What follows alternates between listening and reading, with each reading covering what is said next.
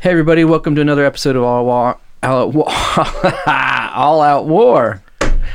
Sometimes we make mistakes, but we're gonna keep we're gonna keep rolling with this one. Fair enough. On this episode of the podcast, we have a special guest, uh, which we will introduce in just a second. But uh, before we get to that, we wanted to just take care of some stuff and and uh, and Rosie, what's up, man? How are you doing? Doing well, man. Thanks for asking. I am struggling right now. yeah. Oh, You haven't had a Coke Zero yet. Y- You're right. I haven't, and I should have one. Give me one second. Just killing airtime. Nothing like a nice ice cold Coke Zero. All right. Not sponsored. You're not yourself until you have a Coke Zero. All right. Now, shall, shall we proceed? We should. Rosie, how you doing, man? I'm doing well. Yeah. Thanks for asking. It's gonna be an exciting podcast. I'm really excited about our guest. It is. He he he. Uh, he's he's an exciting guy. He's a he's a intelligent man. Yes. I will give him that. And he's probably incredibly handsome. His voice sounds that way. Anyways, uh, what do you know, man? Oh, hey, I got two for you today. Yeah. Just cause. All right. So the first one. Did you know that George Washington planned on burning down New York City? no, I did not. Yeah, he should have. He should have. Yeah. Was it occupied by a bunch of redcoats or something? Yeah. Really? Yeah, there was Oh. a the Battle of Brooklyn. Um, yeah, they lost uh, the they lost some of New York City back in uh, during the Revolutionary War. So one of the plans was just to burn it all down. Wow. Scorched earth policy, He should have, so that right? I'm with you. I mean, we would have never had that. we wouldn't I'm have just kidding. we wouldn't have the Knicks. I got some friends that live in New York, yeah. so It's still part of our constitutional United States, so I, yeah. I but like yeah. might have saved us a lot of trouble down the road, George, if you hadn't done that. right? Exactly. yeah. But he- Anyways, he, did chop down that tree. Oh yeah. So here's another story. So I got told by my dad, who listens to this podcast, that uh, and my mom does too, and my aunt and some other people. My do. mom listens too. All right. Well, yeah. My dad said that he enjoys the stories of like people from history. Like, oh, hey, did you know this happened? Person in history. Yeah. So there was this guy in London All right. in uh, the 1600s, 1681. They called him Whipping Tom. All right. All right, so what this guy would do is he'd run around London and he would smack women on the butt. What a perv. He'd just run around, spank him, and run away. He had a whip though. No, he just to His bare hands. just walk Oh, up. Yeah, That's just, assault. They- they had a serial spanker running loose in uh, the 1600s. Oh, what a loser. Yeah, and now they have acid attacks. I know, right? Should have burned London down too. Should have burned London down too. George should have stopped at New York. He should have kept going across the pond. Should have burned DC down too, man. the swamp. swamp. We're draining it. Need to. That's right. Anyways, Yeah. so there you go. Whipping Tom Whipping Tom and uh, and old George. and old Georgie. So there you go. There's two for today. Yeah, those were good. I like those. Nice, man. Those, those are cool. I, I love. Did you know? That's my favorite segment. Yeah. We could probably just stop the podcast now. Oh, Uh, but wait, hold on. Oh, baby update. Here you go. It's time for the baby update. Okay, so we are now at 20 weeks for Okay. the BB. Twenty weeks. Yeah, Know what that means? that, that means uh. Gender reveal. Oh, gender Oh, reveal. but not this week. Oh, next week. Fail. Next week. Next week, gender reveal Live. live. On All Out War. Yes. you will hear next week what what gender is of this imaginary baby that you cannot kill. Oh, we're gonna we're gonna flip a coin. We're gonna we've decided here we're gonna flip a coin to find out what the gender is gonna be. Heads, it's a boy. Yep. Tails, it's also a boy. oh, oh, oh, it's a it's a trick coin. No, we're gonna No. stick to the. As We'll a, be fair. as a dad of two beautiful daughters, it's worth it having girls. Trust me. So, All right. they've begun sucking their thumb now. In utero. Yes, in utero. Excellent. Okay. And that are the t- those are the two new things that are going on. So, The the- sucking thumb, you can find out what gender it is, and then also a lot more kicking. It has already begun kicking, but now it's very active. Wow. So, you begin feeling it wiggling about.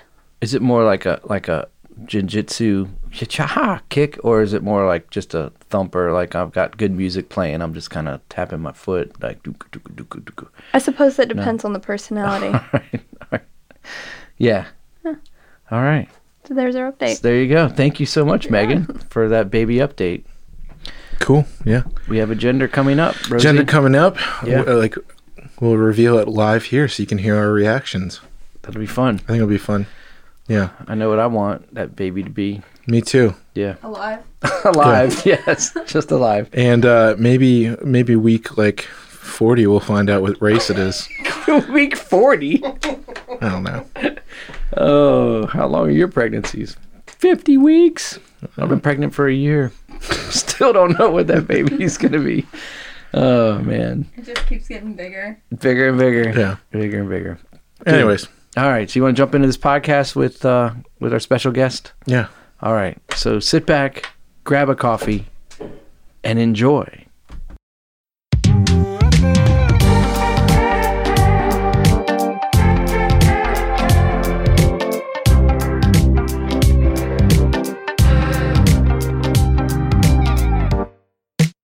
You're listening to the All Out War podcast.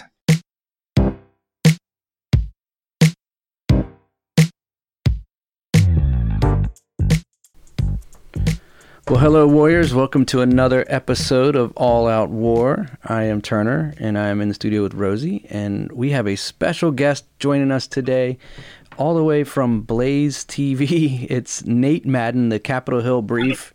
You can catch him on all the social medias as well. Nate, how are you, man? Welcome to the podcast. Doing all right. It's uh, I'm kind of limping to the barn here, but uh, glad to be talking to you.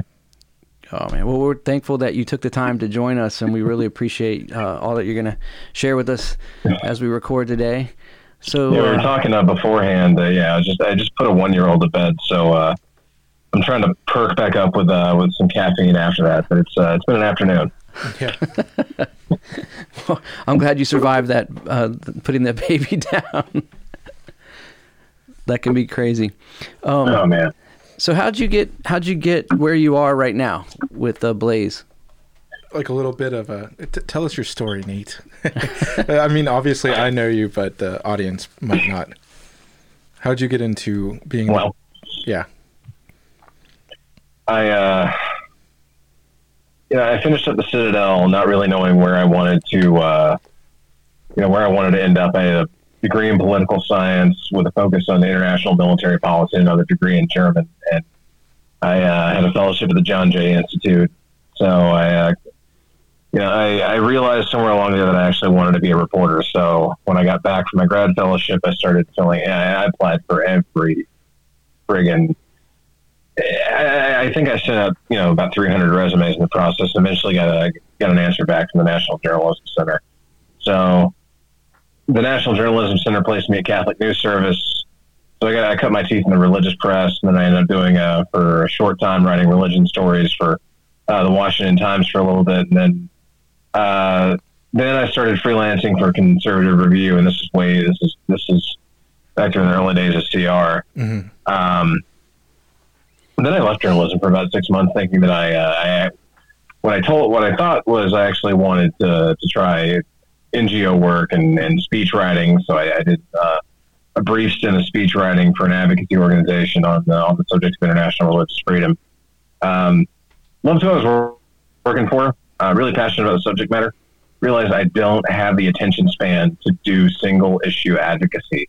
Right. Um, I, I just don't have the attention span to focus on one single issue day in and day out. Um, so I, I came back to journalism, uh, where, which fully fully enables uh, my you know scattershot attend you know focus throughout any given workday.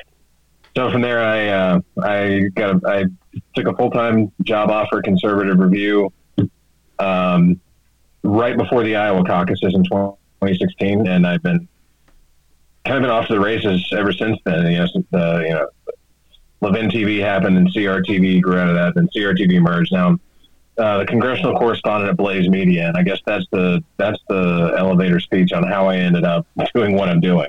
Right.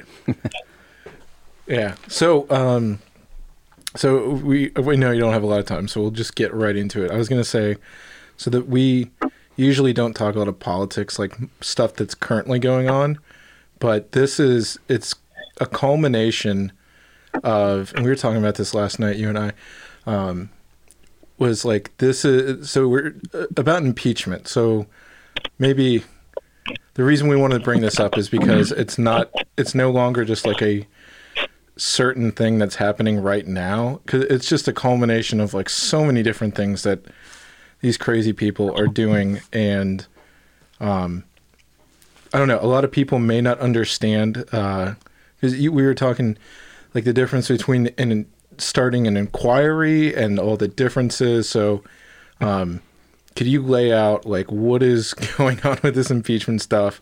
And if there's any chance of like it even going anywhere i don't even know.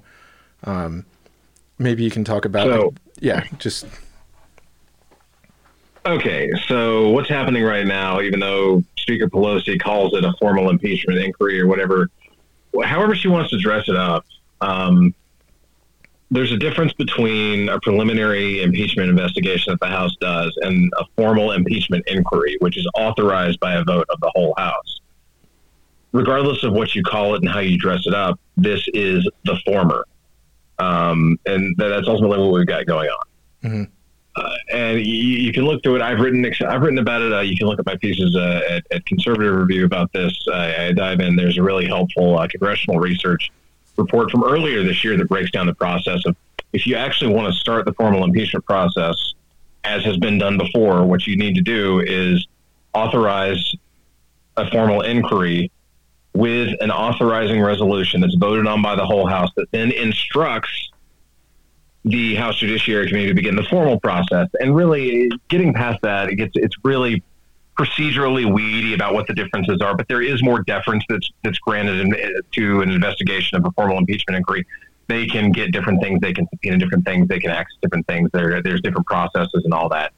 Um, but ultimately, the question is, from what we've got now, seeing is it's, it's kind of like that episode of uh, The Office where Michael Scott declares bankruptcy, but he doesn't actually declare bankruptcy. He just walks into the office and screams, "I declare bankruptcy," and that's pretty much what we saw this week. Uh, We saw the impeachment equivalent of that. right Um, so whether or not the other two branches are going to play ball and grant the deference of uh, a dressed up uh, impeachment uh, preliminary investigation that's been called that's been called a formal inquiry without an actual authorizing vote remains to be seen. There's absolutely no reason that the other two branches of the federal government should play ball uh, short the actual process that we've all grown to know and, and understand that, that is the process. But uh, I, don't. You know, I don't see the administration willing to play ball, but I mean, we all know that the uh, judicial branch is at best on its on its best of days a complete crapshoot on Right. that, whether or not it's going to make sense. At worst, absolutely insane. So we'll see. So do you, do you think? Uh, so, yeah, that's a great breakdown of I know. everything. I was going to say uh, when you're. That's one of the things you know, like the news. One the we always hear about like the media politicizing. Like this is a huge deal, and like this means that obviously he did something. Um, but really, like you just said, this there's nothing. It's a big nothing burger. you know, it's just uh, beating their chest and not really saying anything. Well, So- the thing that gets me is that I, I- I've been tracking this. You know, I've been tracking the House Judiciary Committee on the, on this issue for a few months now, and and it was at some point over the summer. Nadler said, you know, that we are in effect. It was right, maybe I think I think it might have been right before they left on August recess, but I've got to go back and check check the dateline on the story I did. But Nadler said, yeah, like in effect, we're, we're doing an impeachment investigation, and that, that that was news. You know, that that was news for a couple of days. They're like, oh, Nadler says they're doing it, and then he comes out later, and uh, somebody else on the on the committee says, oh, we're doing an impeachment investigation, and then they actually vote on these uh, these new committee procedures, saying that they're for they're they're trying to make it look more formal again, without an authorizing thing, and then and then. Uh, you know, uh, oh my gosh! And then somebody else, after they passed the, the, the rule changes on the Judiciary Committee, says, "Oh, we are doing an impeachment investigation." So Nancy Pelosi gets up after all this has gone on, and she says her piece. We still haven't had an authorizing vote. She still hasn't uh, committed to putting putting the issue on the floor because she still wants to protect her freshmen. from uh, from she wants to be able to protect the freshmen and and the the, the endangered moderates from having to go on the record. This is all a gigantic dog and pony show, and it's absurd.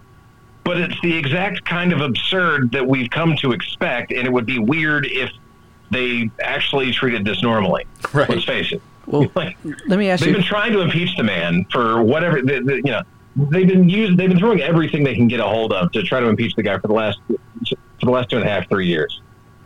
So everything that's happened is absolutely ridiculous, but not at all surprising. Right. Yeah, I, I feel like um, I remember hearing talks of impeachment like right after he was elected. like, like literally the first conversations that I was hearing was, Yes. Yeah, we're gonna, he's impeachable, he's done things wrong. Uh, here's the question I have for you: If it's not, if they're not going by the process that's been laid out by the law, and they're kind of just trying to do a dog and pony show, is there a, another angle that they're taking? Is this to to discredit him during the election? or is this uh, something else at stake that they're hoping they'll find or like they can't be that well they could be i guess that stupid to think that it would actually go through Well, it doesn't matter if it does. So here's the thing that the, the thing to remember. Maybe they actually will get it to the floor and, and vote and, and vote to impeach the president. Maybe they won't. Eh, what matters is the fact that this is going to be, this is where the ball is going to be. and This is what, where, where all the play is going to be in the House for the next few months as we get closer and closer and closer and closer to the 2020 election. And as we get closer and closer and closer to the, the 2020 actual general election, they're, they're going to continue doing these probes and they're going to continue pulling up every scrap of paper the guy has ever touched, looked at, or breathed on. Uh, in, in the hopes that they can, they can find something that'll actually bring the momentum of their own caucus along with them so that they can actually vote on this thing. But even if they don't, it doesn't really matter because I mean, it, it- it honestly works out better if they have the question hanging in the air. I mean, what did Republicans learn for, you know, four election cycles after Obamacare is that you never really want to resolve the issue that you want to keep running on. Right. Hmm. So it, it works out better for them if they can if they can stretch this thing out and make it last all the way until no, next November. I mean, that was, And- I was going to say, is that kind of the same strategy that they use with this Mueller report? Because I know it, like the didn't it wrap up six months or so before, like the actual investigating ended up like it wrapped up like six months prior to him issuing, you know, like okay, we're finally done. Here's the report, and they used that to, you know, it, it, they'd have someone leak, you know, from the FBI or the DOJ, and they'd leak some little thing that they know that they that would stay in the news cycle and um, you know get everyone riled up for like a week or two like oh see they are doing good work and all this stuff and we need to keep paying them and i mean th- that's kind of what they're doing here is they're just th- th- this impeachment thing is now the new Mueller report in the sense of we just going to keep like you said hanging over the head they're going to get some you know leak people to leak information that they shouldn't be leaking to it, it- it's just to like uh sow doubt. It, it's opposition research, and they're just doing this. uh, I mean, is that what you would say? Like they're using taxpayers' money to just do oppo research, right? and, and giving it the gliss of, of legitimate actual national security and concerns by, by just by the fact that this comes from people who very obviously have political animus within the within the intelligence community and with the trappings and, and the sheen of the intelligence community. So the mm-hmm. people who don't know better think that, oh my gosh, this is actually national security concern. And so that, that's all. I mean, we know that the Steele dossier at this point was a complete joke we didn't realize, you know, people like not everybody in conservative land realized it was a complete joke three years ago, and so we went through this. And this is very much going to be the, the same, at least at least the same tactic. The difference here is um, there aren't that many Republicans who are buying this right now. right I think the only person who's really that vocal about it, at least in the Senate side where it actually matters, is Mitt Romney. Right. um, you know, Ben Sasse is kind of saying, well, you know, they- they're they're they're overblowing it on the left. We shouldn't be so quick to circle the wagons on the right, which is a very sassy an answer. Um, Richard Burr's being as, as tight-lipped as he usually is about this stuff. So I mean, you know, it's we're we're not seeing the kind of reaction uh, from a lot of Republican land that we saw to the concerns over the, the Steele dossier and the you know the, the tactical leaks that came out of Spygate and everything else. Uh, I think it's going to be a lot less effective this time. But oddly enough, this is the one that they think they, they have the momentum to move on. So um, it makes no sense. But then again, if things made sense, I, I'd be out of a job. So Right. I, I will tell you this from a public perspective. Uh, I have noticed that this these impeachment proceedings or talk, all of the talk, whatever you want to call it, has definitely emboldened a lot of my friends that are liberal. Uh, just from a social media perspective, they are much more vocal. They are convinced that he is going to be out of the office before the election, and this is all just going to be just their dream come true. So, uh, from a you know political partisan perspective, it definitely seems to be having a an effect for that base, you know, the liberal base. Um, Well, I was going to say this. I, I know the answer to this, but some people may not be. Oh, I was at going the same time, Yeah. coming from the right perspective, I, I again, I remember Mitch McConnell going to CPAC and saying we were going to repeal Obamacare root and branch, and that just that was like high speed chicken feed in everybody's jugular. Um, and this is I, I hate to break it to the the hardcore impeachment folks and the, and the, and you know the the you know like the two or three you know like super hardcore lefties that are actually listening to me right now, but Right. um, everything that you're feeling about impeachment, we already went through on the right with Obamacare repeal. right. Yep. Well, I was going to say uh, this was my next point that uh, I was going to say. Um, so I know the difference of this, but I know that a lot of people. That's because I studied political science in school. Can you lay down the difference? So, say everything comes to roost, they vote. Uh, the House, you know, votes for on impeachment. It goes to the Senate. The Senate all of a sudden gets these, you know, thirty Republicans, you know, the the unnamed ones that if it did come out, they would vote. Can you explain what impeachment actually is and what the difference between removal of someone in office and what impeachment is for everyone who may not be aware of just the even Yeah. yeah So it's it's kind of like indictment and conviction, right? So impeachment, you have to think. So the House, in this case, indicts, and the Senate convicts. So the House impeaches, and the Senate actually tries conviction, and removes from office. Um, and here's the thing: when this goes from when this goes from the House to the Senate, you know who the two people in charge of the process are going to be? Mm, it, no Mitch McConnell and John Roberts. ah they will be sending that. It is done. It's conducted by the Senate with the chief, with the, the chief justice of the Supreme Court presiding. So the two people who are going to be in charge of it, should they send it across the way to the other side of the building, it's going to be Mitch McConnell and John Roberts. there will be no one removed from office, even if the House does successfully vote for partisan impeachment at some point before the 2020 election. Um, but yeah, the, the, regardless of whether or not he's impeached, I will eat a baseball cap on this program, and I'll, I'll actually drive out. I'll actually drive out to where you are, Rosie, and to verify this, so you guys can verify it. like it's some really hardcore old school Howard Stern stuff. I will eat a hat on this program if, if Donald Trump is actually removed from office by the Senate before 2020. done Sounds good. we, we could film then we'll we'll do we'll we'll film it as well yeah so get, get on two shows yeah all right It'll so have to be a DNC hat though, a MAGA hat or a MAGA hat. Whatever Yeah, there it you is, go. it's going to have hot sauce on it. yeah hot sauce. We'll get you sriracha. You'll be good to go, man. So, uh, next question I wanted to talk to you about gun control. What is because I've been seeing, I've been keeping up to date with quite a bit of stuff. Like, um, I don't know if you're aware of this, but like New York and all these other states have been quietly doing this stuff. I saw this. New York, um, I think they passed a bill to a while ago that uh, they were um, banning body armor of any kind, so you couldn't buy like a bulletproof vest if you're a civilian. And I saw one that they were, um, they just passed something to do with go the quote unquote ghost guns, so you couldn't buy 80% lowers. Which, for anyone that doesn't know, uh, I'll just say it real quick. Think of an AR-15. The part uh, where the where you, the the trigger, for lack of a better term, where the trigger is the bottom part, where the magazine goes in, the trigger is. That's called the lower.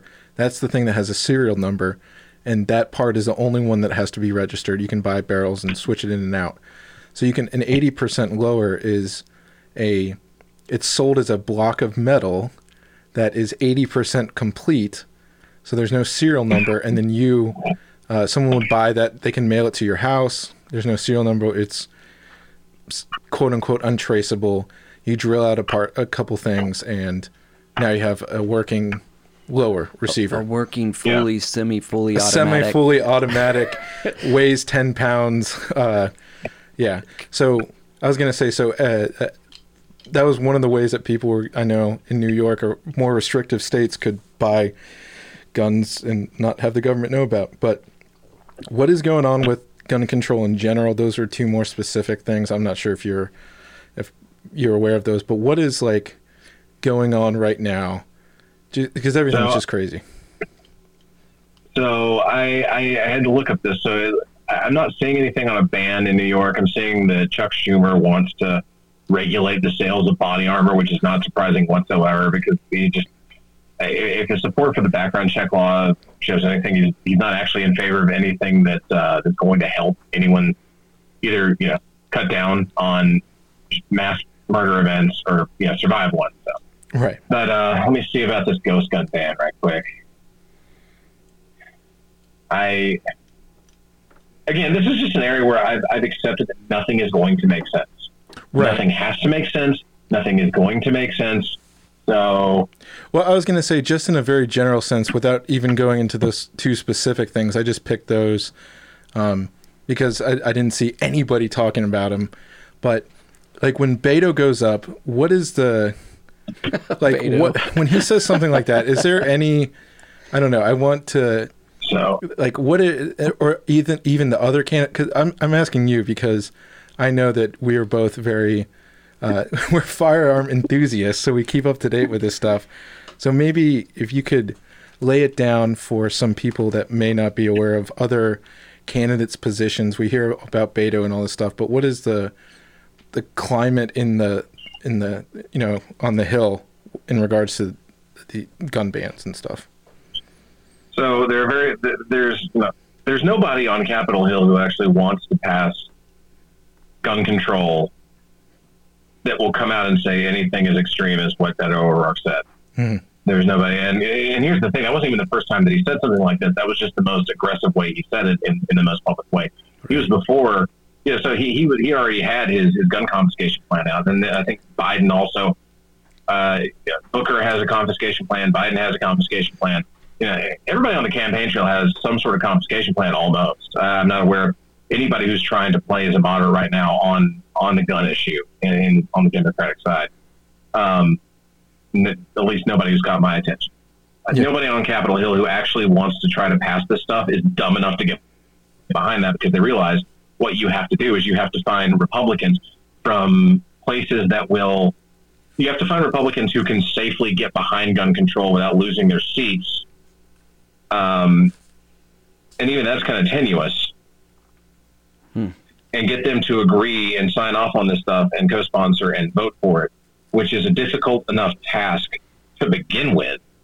Um, just because people in this country, you know, guns are in our political DNA. People in this country want to be able to defend themselves against home invaders and rapists and muggers and all enemies, foreign and domestic. That's just reality. Yep. Uh, and if you're trying to run against that, if you're trying to actually pass legislation against that, you have to fight and target these Republicans who are from they're in the safe seats where they're afraid that they're going to get replaced by a gun control candidate or in their place where people, you know, people, you know, like you know, New York, New York and New Jersey Republicans, where everybody in your district is already ready, already used to all kinds of obscene, ridiculous, draconian gun control. You have to like cherry pick these guys and figure out how you're going to do it there. Um, but the problem is when you have somebody like a Beto O'Rourke get up and say, "Hell yeah, we're going to take your AR-15," that scares the crap out of absolutely everybody who might have been in your coalition there. Um, which is exactly what we've seen over the last couple of weeks, right? So the the we, we saw the the White House uh, legislative director and the attorney general get up and they tried to they, they tried to float the legislative package with an idea sheet that that, that got leaked. Uh, something similar to the Manchin Toomey bill, which would just which is not the Democrat background check bill where it's for the Democrat background check bills, you know, you can't loan a hunting rifle to somebody else without going to an FFL first and getting the uh, getting the background check done. Whereas the Manchin Toomey thing only covers uh, if you're planning to sell at a gun show or the, you know, so it's commercially advertised private sales basically. So if you're trying to sell online or if you're trying to sell uh, sell private to private at a gun shop at a, at a gun show, that's where it expands those and it leaves all the other private transactions out, or at least it's supposed to. Blah blah blah blah blah. So you know, there's different varying degrees of this stuff. But so the the White House plan, as part of that, would have been consistent with that. It got a frosty reception according to reports, uh, and then Trump basically got up and said, you know, that blew the whole thing up. There's no there's no prospect for passing gun control now, and there's not. You know, because when you get up and you say something that brash, and you actually take the mask off and show people, no, this is this is the actual end game here. Out, you know, brazen gun confiscation, the, the outright violation of the Second Amendment. That's really what the end game is here, which is what you know, firearms enthusiasts and Second Amendment supporters, you know, who, who spend a lot of time on this stuff. That's what we realize. But you woke up. He inadvertently woke up a lot of people who were otherwise not paying attention to this, and he blew the issue up. Mm-hmm. And so now Congress has left town for two weeks. Um, the the entire feeling on this on the Hill was September or bust to begin with. And, you know, you're going to have your folks like your Eric Swalwells and your Chris Murphys who are going to keep trying to push this thing and keep trying to, to push this you know dead horse carcass with the cart behind it and try to get it over the finish line. It's not going to happen now because of that hell yes date. Hmm. So that was actually uh, I know like the NRA tweeted out and they said something like the the great you know thanks for the greatest uh, right. the, the greatest firearm salesman of the month or whatever like that and they had a picture of him. Yeah, AR-15 salesman of the month. Yeah. yeah. yeah. So this like so by him saying something like that, it, it is good for us. Is we should feel yeah. more confident now that they actually did reveal themselves. Yeah. And um, I mean, yes. They keep doing this all the time. you know, like with uh, when someone shows you who they are, believe them. Yeah, just right. just believe them. Do them a favor and, and, and take them at face value when, when when they say something like that. Yeah, yeah. Uh, there's no reason not to. But yeah, so not only is Beto O'Rourke the uh, the AR-15 salesman of the month, he's also shot any prospect of Congress actually passing new gun control all to hell for uh, for at least the foreseeable future. Right. So we should be thanking him for being so absolutely insane. Um, what was it? Napoleon Bonaparte said, "Never interrupt your enemy when they're making a mistake." Right. Yeah. Yeah. Yeah. Um, so I was going to say this. Maybe mm-hmm. on the, excuse me, I know because of work you actually have to um, watch. I'm assuming the the Democrat debates that have happened, the three of them. Um, yeah, there've been three so far. Yeah, I was gonna say I haven't watched any of them because I I refuse to because I don't have to. I was gonna say what as far as maybe projections. Um, I mean, what a, can you break it down for? I, I don't know if how many other people didn't watch it, but who do you see as I don't know maybe I don't want to say like you're putting your hat, you know, like this is who I, I think is gonna, you know, get the nomination or anything. But what are we um like what what's going on? Because there's so many different people, there's so many things um that people may not know. Um can you break down maybe you think who has a good shot, who doesn't, play a little maybe quick betting, if you will, you know, like calling horses and stuff? I mean so as it stands right now, barring anything that really upsets the field and everybody's momentum, this is really this is really a fight that's really heading towards a three-way fight between Joe Biden, Elizabeth Warren, and Bernie Sanders. Hmm. Uh, the only question is how long else how long everybody else hangs on, and maybe you know maybe a dark horse you know will be able to come out of the pack. You know maybe Mayor Pete will be able to you know to to gallop his way up, up to the front of this this horse race. I, I just don't see it happening. Oh, uh, hey, can I stop? Can I stop you right there? I have one question. Yeah. Since you Always. brought up Mayor Mayor Pete, why yeah. are you gay?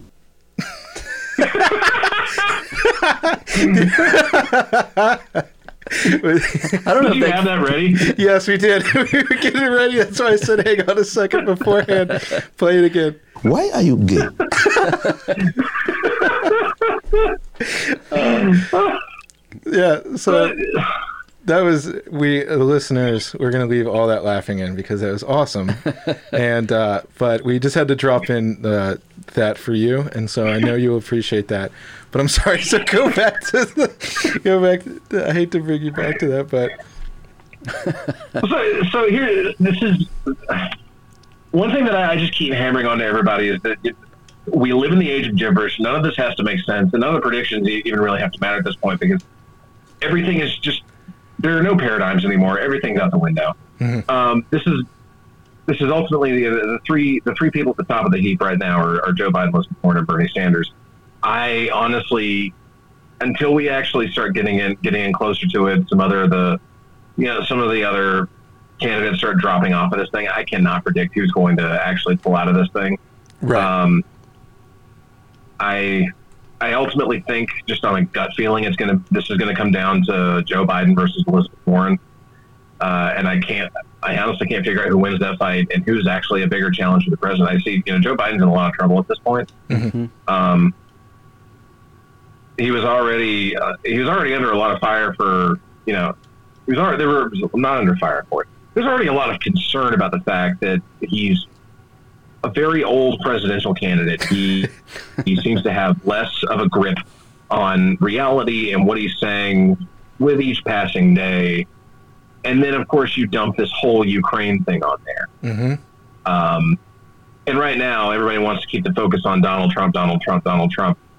But do you honestly believe that if it comes down to a race between Joe Biden and Elizabeth Warren, that Elizabeth Warren's team is not going to go in hammer and tongs, Uh, it's- especially since anti-corruption, new ethics stuff is, is one of her it's one of her main planks. They're not going to go in hammer and tongs against just Hunter Biden's deals in U- in the Ukraine and Hunter Biden's deals in China and everything else, and Joe Biden's actions with the Burisma case. Now, th- she's got all the ammo that she needs to knock him off. Comes to a head-to-head race. Um, Yeah. but ultimately, I, I just don't see her doing that well in a general. Right. Yeah, I mean, would she like the only thing that she has like going for her? Would she? It would be, I'm a less corrupt, um, Hillary Clinton. like, so if all the, the- I mean, is that really what she's going for? Is like, I'm not Hillary Yeah. Clinton, but I'm a white woman that can, you know, is going to stand up to Trump or something like that. Like, is that? I don't, I don't see anything else that's. I know. There's nothing there. I mean, uh, I'm sorry, she's not other- white. so, she's yeah, like- Native American, but She is Native American. so- So, so she's got that to run from, you know. She so she's got her, you know. So I'm actually no, so so I'm, you know, middle-aged white lady who's way who's outwardly more liberal than Hillary Clinton. Let's face it. Let's let's look at her Wall Street plan. Let's let's look at her actual uh, the, the draconian things inside of her ethics plan. Let's look at the, the fact that she supports you know outright socialist healthcare. I mean, the entire Democratic field supports socialist healthcare at this point, but Yeah. you know, kind of keep in there. I, I just don't know if a more liberal Hillary Clinton is going to actually motivate people to get out to, to, to get out and vote. I, I just don't see it happening. Dude, you just need to sit down and have a beer with her. That's all you need. A really, Sure. a really awkward beer in her kitchen. right? Yeah. and then she'd thank you for stopping by. Thank you for coming to Everyone have a really awkward beer with Liz Warren. Actually, that's yeah, that might be. Yeah, if they just owned it at this point, I'd have a lot more respect. Like, I'd love to see the ads. Like, have an awkward beer with Elizabeth Warren. Like, that, Right, that's yeah, right. Like, at least you acknowledge it.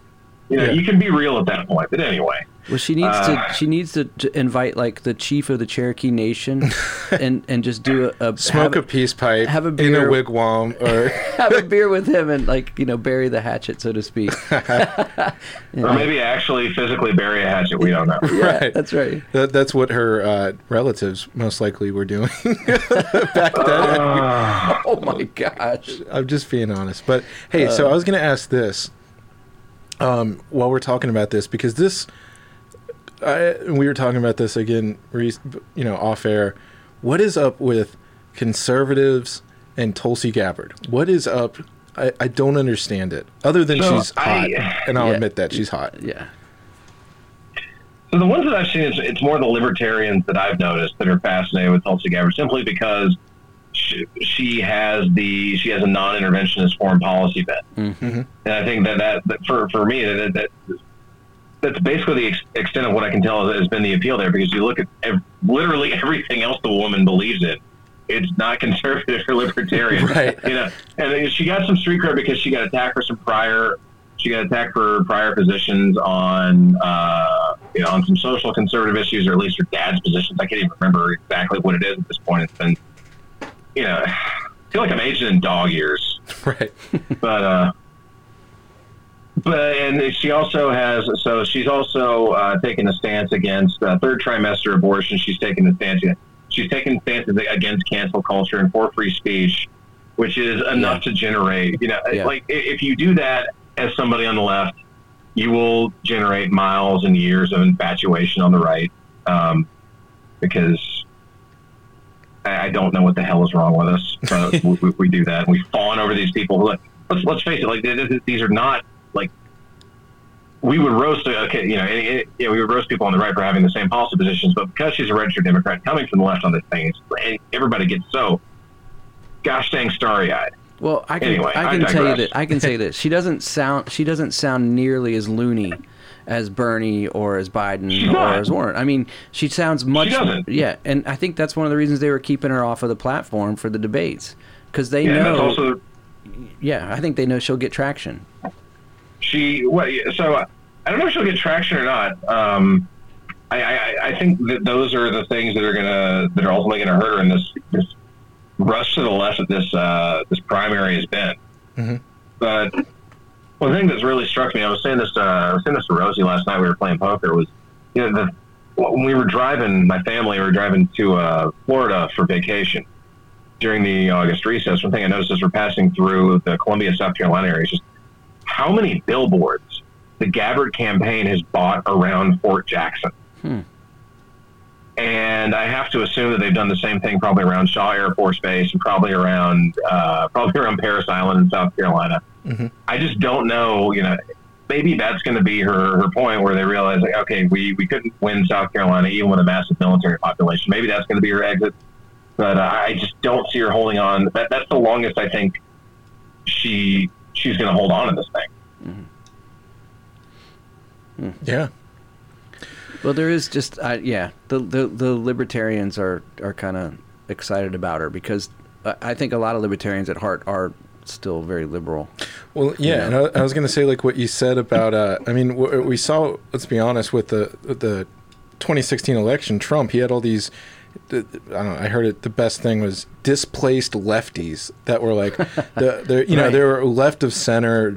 I would say some of them are pretty pretty liberal, and then all of a sudden, like what you said, the rush to the left. All of a sudden, the candidates are like way like openly socialist, and so you have all these people that are literally t- anywhere to the you know one step over all the bodies you know of Mao Zedong that he left in his wake um you know anyone to the right of Mao is now seen as like on our side. So we get these people yeah where she's like hey we shouldn't kill babies um in the third trimester but we should still be able to kill babies up until then. And every Right. these conservatives are like yeah she's pro-life you know?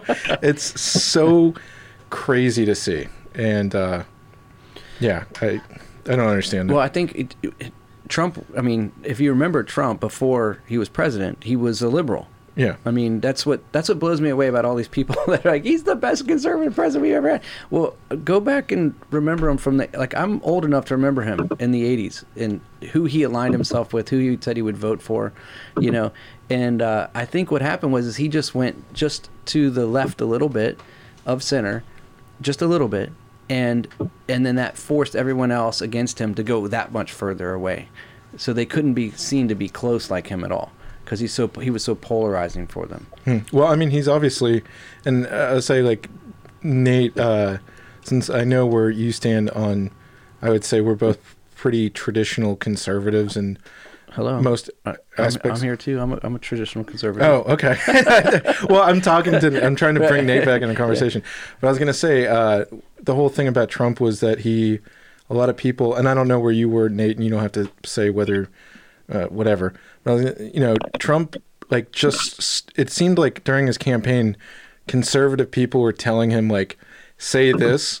Because this is what conservatives believe, but you don't understand anything of like how to implement that. Right. Like we don't like forever wars and going to die for other countries.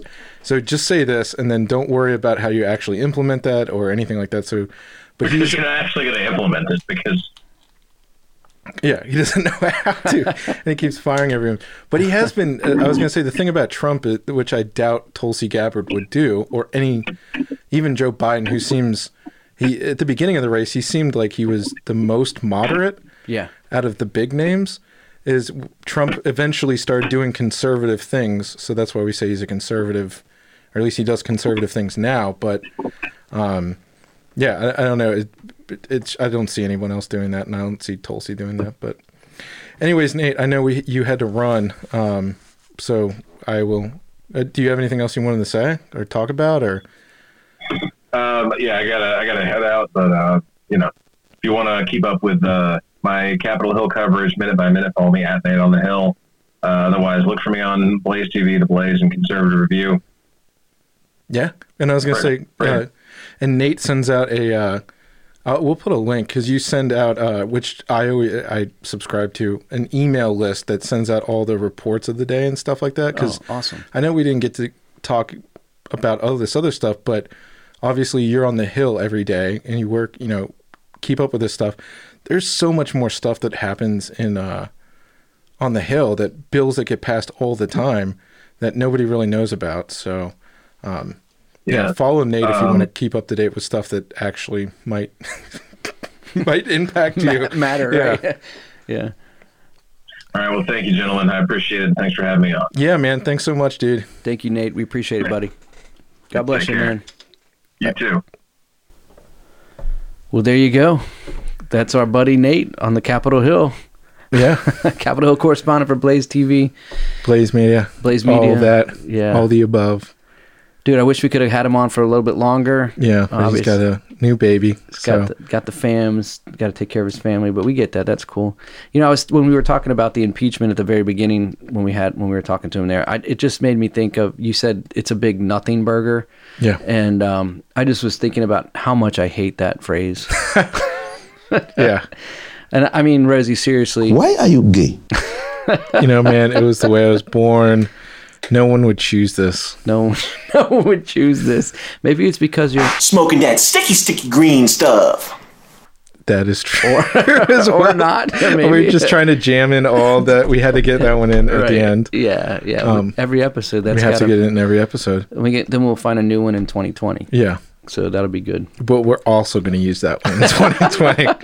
Eventually. but we did implement a new one, we did. which is Why are you gay? Which is so funny.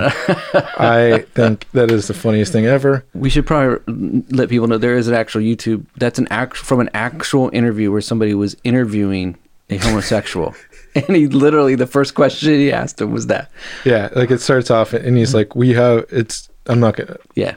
I'm not gonna do it, but Right. the accent because I will get in trouble. Oh right. probably. But uh, yeah, so he's interviewing this uh, gay person, and, he, and he's like, "We are here with so and so, so and so, so and so," and he just turns and, "Why are you gay?" Oh man, It's a great interview. If uh, you don't get offended, it's Right. very funny. it is. Dude, So- Nate's awesome too, man. I hope we we can get him back on again. Um, maybe closer to the election in 2020 or something like that. Um, and I, I enjoyed watching his coverage of the midterm. He did on, yeah. It was like a live feed on. Yeah. on- it was him and Michelle Malkin, and Yeah. uh, I watched that on the Blaze because I have a Blaze account, which our listeners should go and support Blaze. They're you don't have to. Don't. we're not. Uh, We're not gonna- sponsored We're by not them, but- sponsored by them, so you don't. Don't. You don't have to do that. I'm sorry, But- it's a, it's a bad habit of mine to just support people I like. You can support them if you like. Yeah, Our past, like John Miller has a show. he does. Nate has a show. Wow. It's not as regular. It's not daily, but right? um, yeah, he does put, do. they got some great people. He writes there. a lot. They do. Yeah. Dude. So that, So was anyway. a, that was a good one. Yeah. It was a good one. Well, we hope you learned something today, Warriors. You need to know your your uh, political uh, Systems. You need to learn some of the stuff about it. right. There's a lot more than just the uh, you know Schoolhouse Rock versions that you might have heard. So, Although those are probably, I bet if we rewatch those, they're probably really good. oh yeah, I'm sure they're really good. Yeah. I mean, I learned how to eat well. I hanker for a hunka, a slice of sliver chunka. I hanker for a slice of cheese. Do, do, do. That's what I remember. Oh, I never. I Um, grew up overseas, so we didn't. I grew up with different. uh Right. We are not learning about how the American government worked. I'll tell you that much. Yeah, right. I'm just a bill. I do remember that, but That remember that old Bill? He'd like Yeah. walk around. People were mad at him and stuff. Like, calm down. yeah, back when uh, the American public education system actually tried to teach people how the systems and Yeah. um, government that we have, which is not a democracy, Right. it is a constitutional republic, Republic, how our republic actually functions. Right. So That's why we have the electoral cl- college because that's part of that whole republic. You know. yeah, not being a democracy, yeah, Right. Exactly. Right. Which So- the idiot socialist Democrats want to get rid of because they keep losing because they're idiot Democrat socialists that nobody believes in because Americans, America, they like their freedom. Yes. Anyways, So, anyways, yeah, we uh, hope that you. Nate is super knowledgeable, yeah, and he knows a ton of stuff. So, good guy. um, go follow him. He's always keeping up. Like I, I look through his feed, and I'm like, oh my god, they're getting away with this, or they're doing this, or you know, there's. A, it's a reminder that there's a lot of stuff, a lot of stuff that happens daily yeah, in the government I know. that We don't even. will affect you Yeah. that no one cares about because it's not. It's not. M- um, MSM won't cover it. They won't touch it. They won't talk about Yeah, it. because it's not sexy. Right. You know, it's, it doesn't have to do with Trump, but uh, Yeah, and it's not trying. It's not. I mean, it's not going to cover up their pedo things that they're trying to. Yeah. You know, I, when we were talking about gun control, I wish I would have asked them about Dan Dan Crenshaw yeah, because you have some interesting thoughts on that guy, and um, I was kind of infatuated with him. You know, um, and then and then I saw him supporting those those red the red red flag bill, red flag bill, and I was red flag law. Yeah, whatever. really disappointed. And, and he got called out on that. And he tried to explain it away, but but I still think there's some good in that guy. yeah. You know, I, I like him, but I, I should have asked him about him. Anyways, next time. Next time. And until next time. Oh yeah. Okay. We're warriors. All right, man. Yeah, it's been a great episode. It has been a great episode. We will catch you next time on All Out War. Stay hydrated and don't forget to drink your water. That's right.